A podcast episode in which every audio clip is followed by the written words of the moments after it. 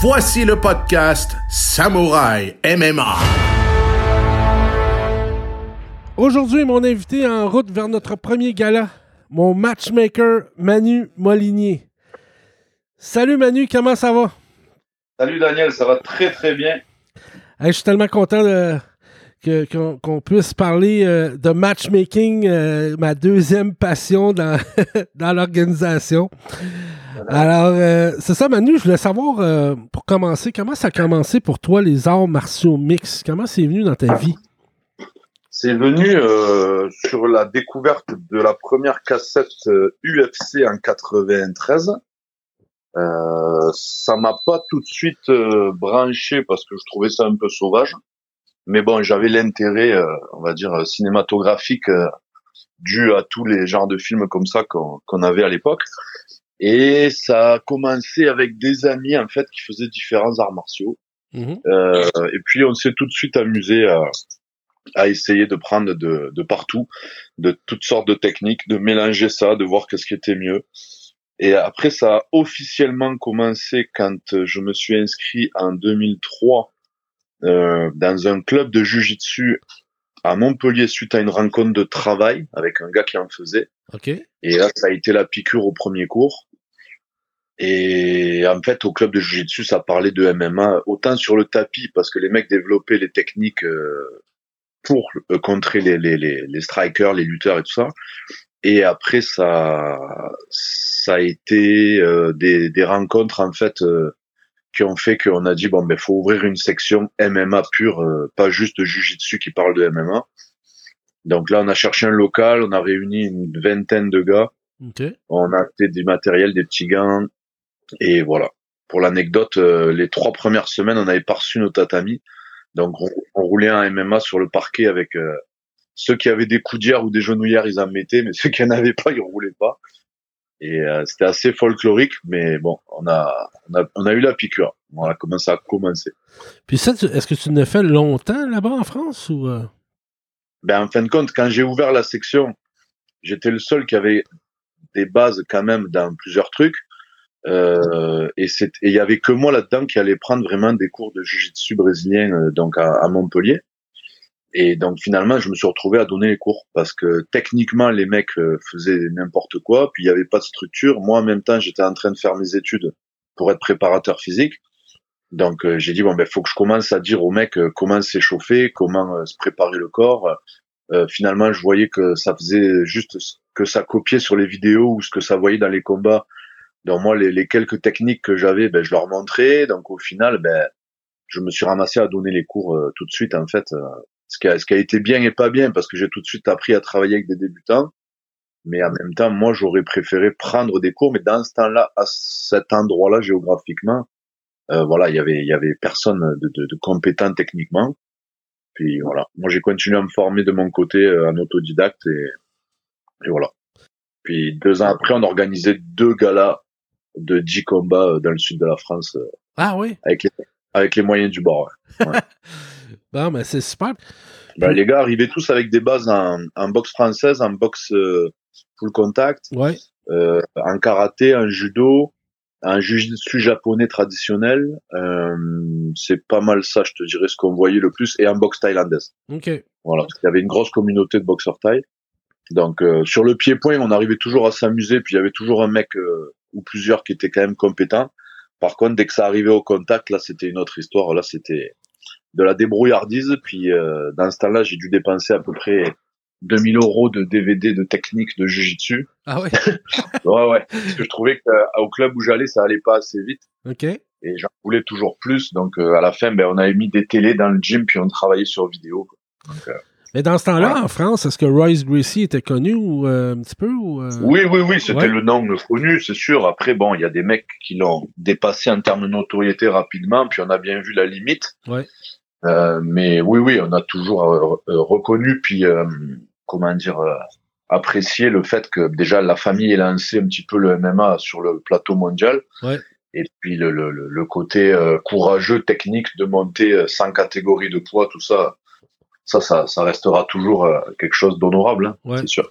Et vous, en France, en plus, vous aviez un fighter incroyable, Jérôme Le Banner, Ouais. Euh, ça, ouais. ça a dû donner un grand coup là-bas quand il a décidé de lui s'en aller en M M A finalement. Un grand coup dans les deux sens parce que ouais. ça n'a pas été un succès, mais moi je veux dire Jérôme Le Banner, je regarde encore ses combats, j'ai encore des frissons. Ouais. Euh, moi c'était ma référence en pied-point euh, ouais. debout parce que moi j'ai toujours, euh, c'est pas méchant pour les poids légers, mais j'ai toujours préféré les, les mecs à deux cent cinq et plus. Puis euh, lui c'était le, le c'était le super-héros quoi. Ouais. C'était le K un World Grand Prix, moi. Quand j'écoutais ça, il fallait pas qu'il y ait quelqu'un qui parle dans la pièce. Quoi. Ouais. Moi, je, Jérôme Le Banner, il me, il me fait penser beaucoup à un autre Français, euh, Christophe Midou. Euh, la ouais, première fois... amis, hein. ouais exactement. Euh, la première fois, moi, j'avais vu Christophe Midou euh, Extreme numéro un. Euh, c'était vraiment une copie conforme de Jérôme Le Banner. Et c'était vraiment spectaculaire pour nous ici au Québec, qui est Ben, on avait Jean-Yves Thériault qui était un autre, ouais. euh, un autre genre de kickboxing, mais c'était comme plus violent là, un petit peu euh, avec Christophe Poudou, ouais. puis euh, c'était quand même assez impressionnant. Puis toi, euh, tu t'es revenu à, de la France au Québec, et là, tu as ouais. continué quand même les cours. Ben, en, en fin de compte, euh, moi, j'ai commencé donc cette aventure-là de M M A euh, par mes propres moyens en deux mille trois. En deux mille huit, moi, j'étais devenu préparateur physique. J'avais un gros public. J'entraînais déjà physiquement beaucoup de gars de, de jiu-jitsu puis de boxe et tout ça. Et là, on a, on a subi la grosse crise économique, nous, en Europe, en deux mille huit. Donc, euh, le coaching privé, euh, c'était quelque chose qui était quand même cher, là, parce que, tu sais, c'était pour les salaires qu'il y a là-bas, cinquante, soixante euros de l'heure, ça faisait cher. Donc, tout le monde a arrêté ça. Donc, moi, je me suis retrouvé à perdre quatre-vingts pour cent de mes clients. Puis là, dans ce temps-là, moi, j'avais un rythme de vie qui correspondait à, voilà, à ce que je gagnais. Et puis, il a fallu que je prenne une décision rapide. Donc, j'ai dit à ma conjointe de l'époque, faut que j'aille là où ça travaille dans mon domaine, parce que l'air de rien, ben, je faisais que ça depuis que j'avais un jeune âge. Puis, j'avais pas développé d'autres métiers ou d'autres compétences ou d'autres diplômes. Puis, j'ai regardé vite fait, ça m'a pris quelques jours. Puis, j'ai vu qu'au Québec, ça roulait en M M A, ça, l'entraînement privé roulait. Voilà, il y avait, bon, je connaissais déjà beaucoup de fighters mmh. québécois, mais je me suis rendu compte que c'était beaucoup plus développé que par chez nous, beaucoup plus légal aussi. Et puis, j'ai dit à ma, ma fiancée de l'époque, ben, regarde, je prends deux valises, je monte et, et voilà, si ça marche, tu me rejoins, si ça marche pas, je reviens. Puis finalement, je suis resté ah. là, quoi. Mais ton intention de former voilà. une nouvelle ligue au Québec, ça aussi, c'est, ouais. c'est quand même assez récent, c'est, c'est, euh... Ben, j'ai toujours eu l'idée, ouais. euh, je t'avoue, parce que je voyais qu'il y avait des manques et ça m'a toujours intéressé. Okay. Euh, après, c'est le manque de temps, de moyens, parce que j'ai toujours beaucoup mmh. travaillé. Puis c'est du temps énormément. Euh, ça prenait la rencontre, ça prenait euh, l'opportunité, le timing. Je pense que là, euh, c'est ce qui est arrivé cette année, tout était là. Puis ça prenait aussi le jour, de, le, le truc de me dire, bon, mais aujourd'hui, c'est le jour un, je commence les ouais. papiers, tu vois. Puis ça, c'est le genre de truc, c'est tellement ambitieux comme projet qu'on ouais. repousse. Puis dans ce temps-là, il y avait déjà beaucoup de promotions. Mmh. Euh, donc je dis, on manque pas de combat si on veut en faire. Et moi, j'étais beaucoup, beaucoup dans le coaching, euh, puis dans le management progressif. Donc je disais, c'est pas une nécessité dans ma vie de faire une ligue. Par contre, si à un moment donné, il n'a plus, euh, je vais y penser. Puis voilà, c'est ce qui mmh. est arrivé, hein, tout simplement. Ben, c'était un peu comme ça qu'on s'est rencontrés d'ailleurs, parce que un peu comme toi, mmh. moi, j'avais pas l'intention de former une ligue non plus de mon côté. La fin du M M A au Québec, là, dans le sens qu'on n'avait plus de combat, tout ça, j'ai, j'ai décidé de, de demander mon permis, tout ça, et ça a pris quand même quatorze mois. Mais entre-temps, ouais. toi aussi, t'as demandé ton permis au, à la régie, exact. Et c'est comme ça un peu qu'on ouais. s'est rencontrés, dans le sens que quand que j'ai obtenu mon permis, euh, toi, tu m'as contacté pour m'offrir un petit peu euh, les combattants qui étaient disponibles. Et suite à ça, on a ouais. commencé à, à jaser ensemble et on a vu qu'on avait plusieurs points en commun et qu'on était rendu euh, sensiblement à la même place dans nos recherches euh, pour produire notre premier gala. Et c'est comme ça qu'on s'est connus. C'est ça. Ben, on était avancés dans des domaines différents, mais on était vraiment avancés, donc on a fait... On a gagné du temps, en fait. Et moi, je, je ouais. l'ai déjà mentionné, mais euh, moi, je te connaissais pas à la base. Euh, mais à notre première rencontre, là, quand que j'ai, j'ai commencé à, à jaser avec toi, j'ai vu qu'on on pensait pas mal pareil. Puis j'ai, j'ai été vraiment impressionné euh, de ton euh, knowledge, là, comment je pourrais dire ça, de, de ta connaissance des, des arts martiaux mixtes. Moi, je te voyais souvent dans, dans les coins des fighters, tout ça, mais t'es, t'es quand même quelqu'un qui a, qui a vraiment beaucoup de connaissances et Euh, d'humilité aussi euh, dans le domaine, et je trouve ça vraiment admirable. Ben, il faut, il faut, parce que si on commence à penser qu'on est bon, c'est le ouais, début de la exactement. Fin. Et là, après ouais. ça, est venu, euh, quand on s'est, euh, on s'est jasé ça, on a regardé voir les, les, les athlètes que nous, on voulait avoir. Et moi, personnellement, j'avais ouais. un, un, comme un Final Four que, j'aurais, que je voulais absolument avoir. Et comment, pour toi, ça s'est passé de contacter les athlètes Et, et leur dire, euh, ben, on est une nouvelle organisation, euh, Samouraï, tout ça. Ça a-tu été difficile de convaincre les athlètes de venir euh, signer avec nous? Non, puis c'était entre autres pour ça que je t'avais dit, Daniel, si on doit se séparer les rôles, moi je pense que je serais efficace à ouais. signer les gars. C'est parce qu'il y avait déjà quand même une certaine notoriété puis une réputation qui était installée. Euh, donc j'avais dit, si les mecs me connaissent déjà, savent que je suis dans le milieu, me connaissent en tant que personne, ils hésiteront pas à se dire c'est qui ceux-là, ces nouveaux arrivés euh, qui veulent partir une ligue et nous signer, et il y aurait moins de, de réticence. C'est pour ça que aussi j'ai contacté certains coachs ou managers qui me connaissaient, pour pas contacter les athlètes en direct qui me mmh. connaissaient pas. Puis c'est, c'est un petit milieu, donc on, on se connaît tous, donc euh, ça s'est fait naturellement et assez vite, quoi. Dans, dans, dans le domaine du matchmaking, c'est quoi que tu trouves le plus dur? À part moi, là, naturellement. Là, mais... C'est quoi? Rien. Non? Mais il n'y a rien que tu trouves dur euh, là-dedans. Y a-t-il le... des... des... Tu sais, comme souvent, on peut contacter des agents, puis des fois, les agents ont des, des fighters qui sont dans le même poids puis qui veulent pas s'affronter. Trouves-tu ça un petit peu difficile de faire affaire avec des gens qui veulent pas s'affronter? Je, je pourrais te sortir trente raisons pour lesquelles c'est, c'est difficile de faire du matchmaking. Les gens pensent qu'on on prend euh, deux gars qui sont euh, locaux ou qui sont pas trop chers et qui ont des fiches et des niveaux similaires, on appelle les deux coachs, on boucle le combat, on s'entend sur un salaire. Mais la réalité, c'est pas ça. Moi, je vais te dire, un des trucs les plus durs, si c'est pas le plus dur, c'est le côté politique. C'est-à-dire euh, les gars qui ne veulent pas ou qui ne doivent pas s'affronter euh, pour des raisons qui sont complètement hors du sport.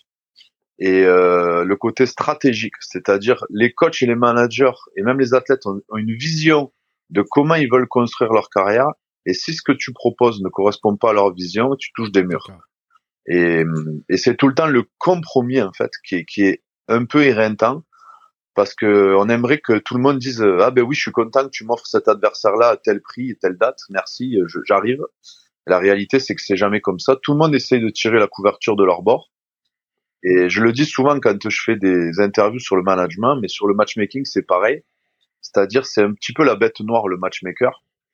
Parce que le promoteur, lui, ben, on peut pas lui retomber dessus parce que lui, en fond, il fait une, un truc euh, incroyable. C'est-à-dire qu'il organise un événement, donc tout le monde le remercie.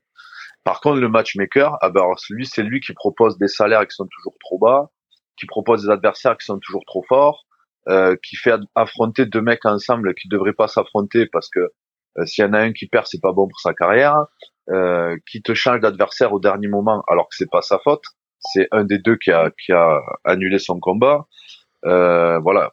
Donc euh, c'est, c'est, c'est tout le temps nous un petit peu la bête noire de de la de l'organisation parce que on, on, on se fait euh, renoter tout ce qu'on aimerait qu'il soit fait mmh. différemment.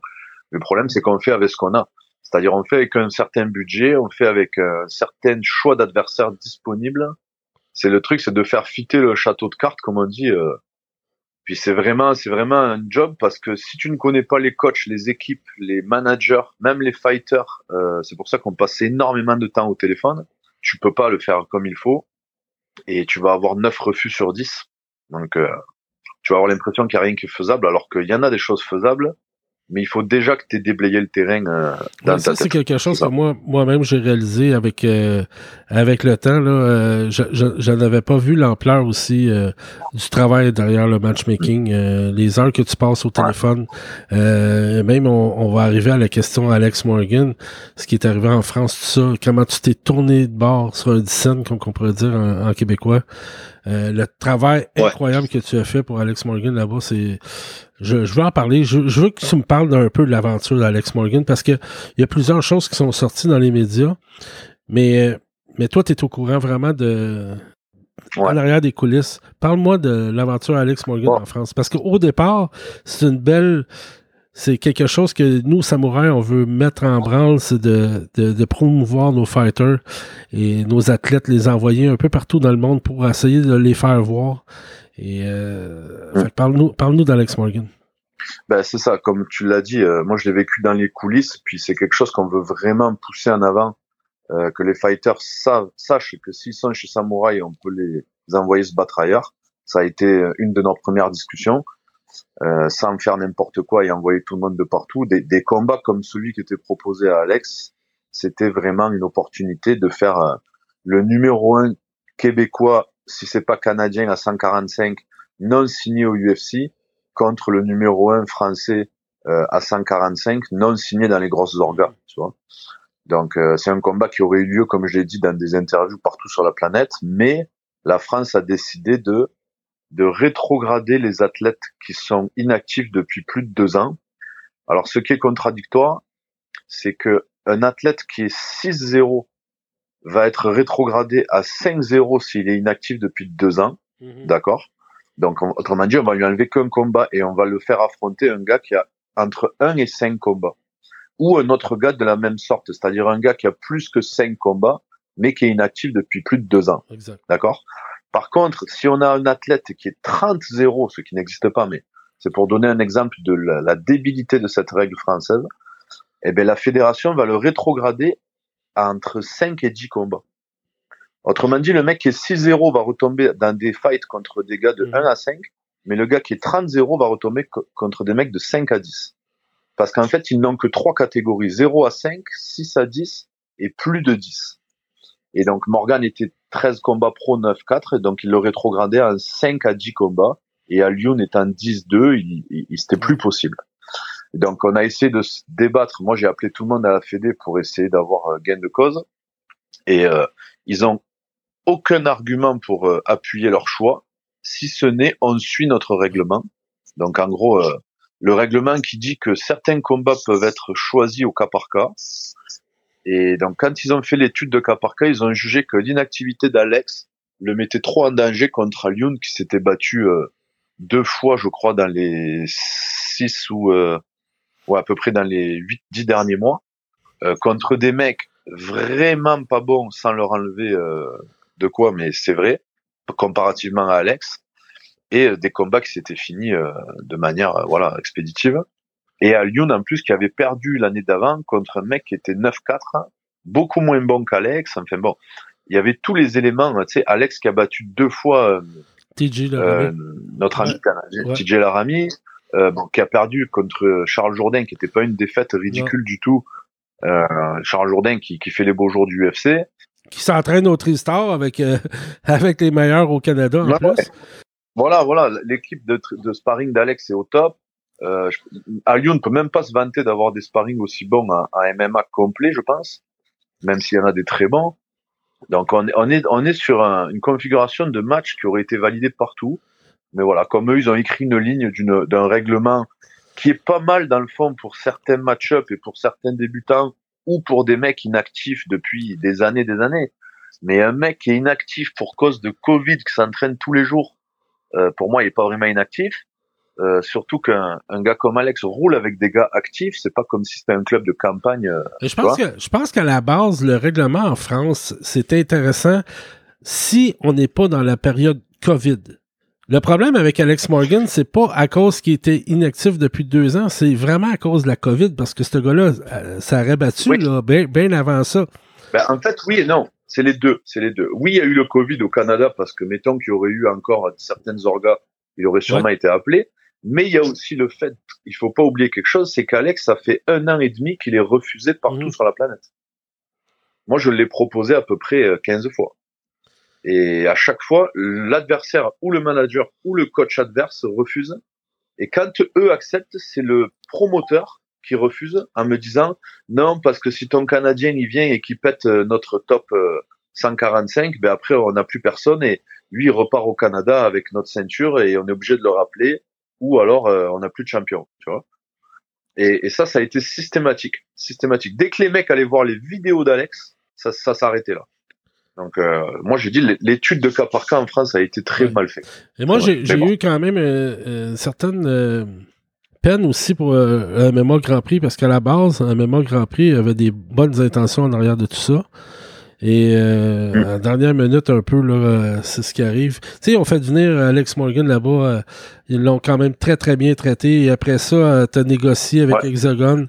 Euh, tu as eu la, la permission de M M A Grand Prix, qui est quand même le rival d'Hexagon.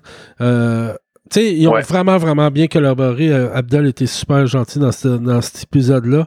Et je trouve que je mmh. trouve qu'un peu euh, que M M A Grand Prix, là-dedans... Euh, a été euh, un peu pénalisé là, avec, avec tous les, les désistements de dernière minute, mais ça ne veut pas dire que c'est vraiment pas une bonne organisation. Je pense qu'en France, le M M A commence et euh, il va falloir s'adapter avec les bases de la régie là-bas.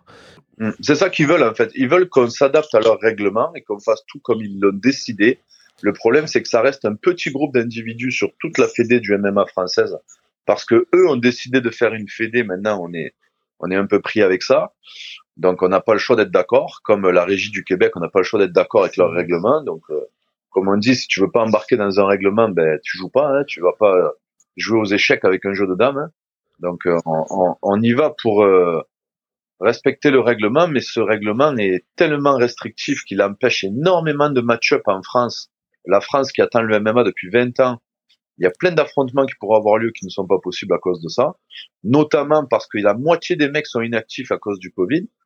Euh, donc forcément, on se retrouve avec des match-ups où tout le monde est rétrogradé. Enfin bon. La, la, la façon aussi que le, le système fonctionne entre zéro et cinq combats, cinq et dix et dix et plus, si on, on regarde un gars comme Ciryl Gane, il pourrait même pas affronter N'Gadou euh, de cette façon-là en France. Il pourrait même pas se battre pour le championnat Exactement. à cause qu'il n'y a pas assez de combats pour l'affronter. Mmh. Exactement. Alors, c'est sûr que ouais. moi, moi, je trouve que ce règlement-là est très bon si vraiment le, le, le fighter a deux, deux années d'inactivité dans des périodes normales. Mais dans la période COVID, ouais. je trouve qu'on aurait pu faire cas par cas.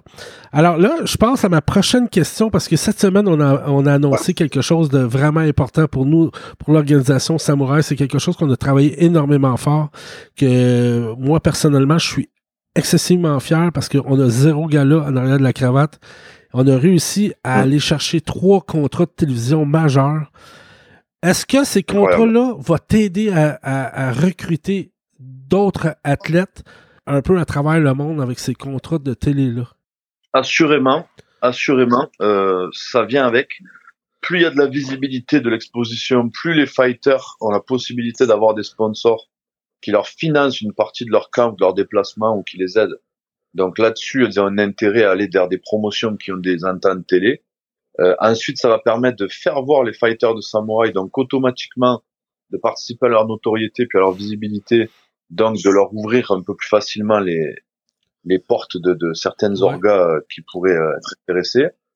Et après, euh, juste le fait que leur combat soit diffusé en live et que les gens puissent les, les voir, peu importe que ce soit gratuit ou payant, euh, ben ça c'est, c'est ça a pas de prix, parce que c'est tellement un milieu qui est quand même un peu underground, euh, hormis, je veux dire, le U F C, euh, la majorité des gens ne sont pas capables de nommer une autre promotion de M M A, à part ceux qui sont dans le milieu, que on, on, on a besoin de ça en fait, on a besoin d'être vu, et le même contrat contre le même adversaire dans deux promotions, une qui a une télé et l'autre qui n'en a pas, on sait où la, le, le, le fighter va choisir d'aller. On sait que le, notre premier gala à nous arrive assez rapidement, c'est le quinze octobre. On a mis chacun notre bord, un peu notre tête sur le bio là-dessus, on n'a pas le choix que ça fonctionne. Alors pour toi, ouais. hein, Manu Molinier, c'est quoi les prochaines étapes d'ici le quinze octobre? Qu'est-ce qui te reste à faire? Ben, il reste beaucoup de choses à faire. En même temps, il y a beaucoup de choses qui sont déjà faites, mais je dirais que dans les plus importantes qui me concernent, moi, j'aimerais ça finaliser le roster de la première année okay. au complet. Euh, il y a toujours des changements, c'est jamais final bâton, parce que il se passe tout le temps quelque chose. Euh, euh, après, il faut dealer avec les fighters qui ont d'autres contrats, qui sont déjà sur d'autres combats pour que les ouais. dates fit. Après, il faut faire des catégories de quatre ou de huit bonhommes pour qu'on soit capable de faire des tournois entre eux et qu'ils s'affrontent tous, qu'ils s'acceptent d'avance. Et maintenant, en plus, il y a ce facteur vaccin qui vient se rajouter. C'est un casse-tête chinois, je te le cache pas. Mais bon. Hey Manu, on devait, on devait parler pendant quinze minutes, mais tu le sais, à chaque fois que je te parle, ça dure tout le temps un petit peu plus longtemps, parce que j'adore parler avec toi. Je vais finir en, en te demandant ceci. tes quatre meilleurs combattants all-time de M M A, ça serait quoi pour toi? Hey, shit. euh, les quatre. Ben, je vais dire, pour les, les accomplissements qu'ils ont fait, euh, je te dirais Fedor. Quand il est arrivé, son style a complètement révolutionné le truc. Euh, je te dirais peut-être euh, peut-être Sakuraba à la grande époque. Euh, parce que, euh, ouais. Il a fait des trucs incroyables, pas juste contre la famille Gracie, mais ceux qui ont ouais. suivi un peu. Lui, plus, le seul euh... qui a eu de la misère, c'est contre euh, Wanderlei Silva. Oui, oui, c'est, c'est, sûr, c'est, c'est sûr. L'agressivité, le physique. C'est sa bête noire, parce que le reste des combattants, Sakuraba dominait à peu près tout le monde. Rampage Jackson euh, passait dans le tordeur, euh, Arona, tous les grands noms du Pride dans ce temps-là. Euh, Sakuraba les a pratiquement ouais. tous battus, mais sa bête noire était vraiment Wanderlei Silva. Euh, c'est dommage. Ouais, exactement. Mais je vais, je vais, je vais dire un truc que je devrais pas dire, mais c'est sûr qu'au niveau du Pride, à l'époque, il n'y avait aucun contrôle antidopage. Euh, ou alors s'il y en avait, euh, les mecs arrivaient à passer au travers parce qu'on avait des physiques, des niveaux euh, de, de conditions que les mecs maintenant n'ont plus, même au U F C, très bien préparés, parce qu'ils sont très bien testés. Euh, donc on avait des, des, des surhumains un petit peu au Pride, on avait des trucs... Euh... Moi j'ai, j'ai adoré euh, le Mirko Crocop, euh, sa carrière extrêmement longue du début à la fin, puis je te mentirais si je te disais que j'aimais pas le style de Wanderlei Silva. Euh, je parle d'un point de vue spectateur pur, hein. Parce que c'était quand même tout le temps du spectacle, euh, voilà. Mais sinon, bah, voilà, je, je, je, je sais pas, je, je pense que j'en ai dit quatre, mais j'ai, j'ai adoré Randy Couture. Ouais, Randy Couture, Randy euh, Couture, j'ai... c'était le, le Captain America des États-Unis, dans le sens qu'il était capable de, de se battre contre tout le monde. Et moi, je me rappellerai tout le temps du, d'un des premiers combats de Randy Couture à l'U F C, quand il a affronté euh, Vitor Belfort, qui était euh, reconnu comme le ph- phénom, euh, le phénomène, puis qu'il était imbattable. Et que Randy Couture avait infligé la première défaite à Vitor Belfort, euh, je pense à la treizième minute. Il était très impressionnant, euh, Randy Couture, vra- vraiment un, un combattant qui était... C'est, c'est les premiers combats qui ont fait voir que la, la technique de lutte ouais. vraiment euh, avait exact. Sa place. Il a, il a révolutionné, euh, lui et d'autres, euh, un petit peu le fait de, de remettre la lutte en avant, puis c'est toujours ouais. le cas. Mais euh, ouais, voilà. Non, je te dirais que mes, mes fighters préférés sont en grande partie à l'époque du Pride, pour tout le Le, le package deal, on va dire, qu'ils représentaient, c'est-à-dire euh, le, le, l'innovation qu'ils ont amenée dans le, le sport, euh, le physique, euh, le personnage et tout. Euh, après, si on parle technique pure, ben il y en a plein, mais c'est des fois moins plaisant à regarder. Euh, c'est sûr que j'ai adoré Anderson Silva, j'ai adoré euh, même des mecs un peu moins connus comme euh, Igor Vovchanchin, euh, qui a fait des, des guerres de fous. Après... Euh, Voilà, c'est ça, on, a, on, a, on en a plein, hein, mais voilà, je pense que j'ai, j'ai dit certaines de mes préférées qui me viennent en tête rapidement. Georges Saint-Pierre, évidemment, pour euh, les accomplissements, puis le, le, le côté euh, quasiment perfection technique, ça c'est indéniable. Euh, après, euh, j'ai, j'ai pas de nom... Euh, Euh, mais ouais, euh, ouais, ouais. Hey, merci beaucoup Manu euh, pour cette belle entretien, puis, euh, j'espère que ça a éclairé un peu euh, les gens là, euh, dans le sens que c'est pas facile d'être matchmaker, et en ce moment c'est encore moins non. facile dans le temps de la COVID, alors Fé- on, mais on lâche pas, on y est ouais. tous les jours euh, ben, félicitations pour euh, ouais. ton bon travail euh, Manu, merci beaucoup.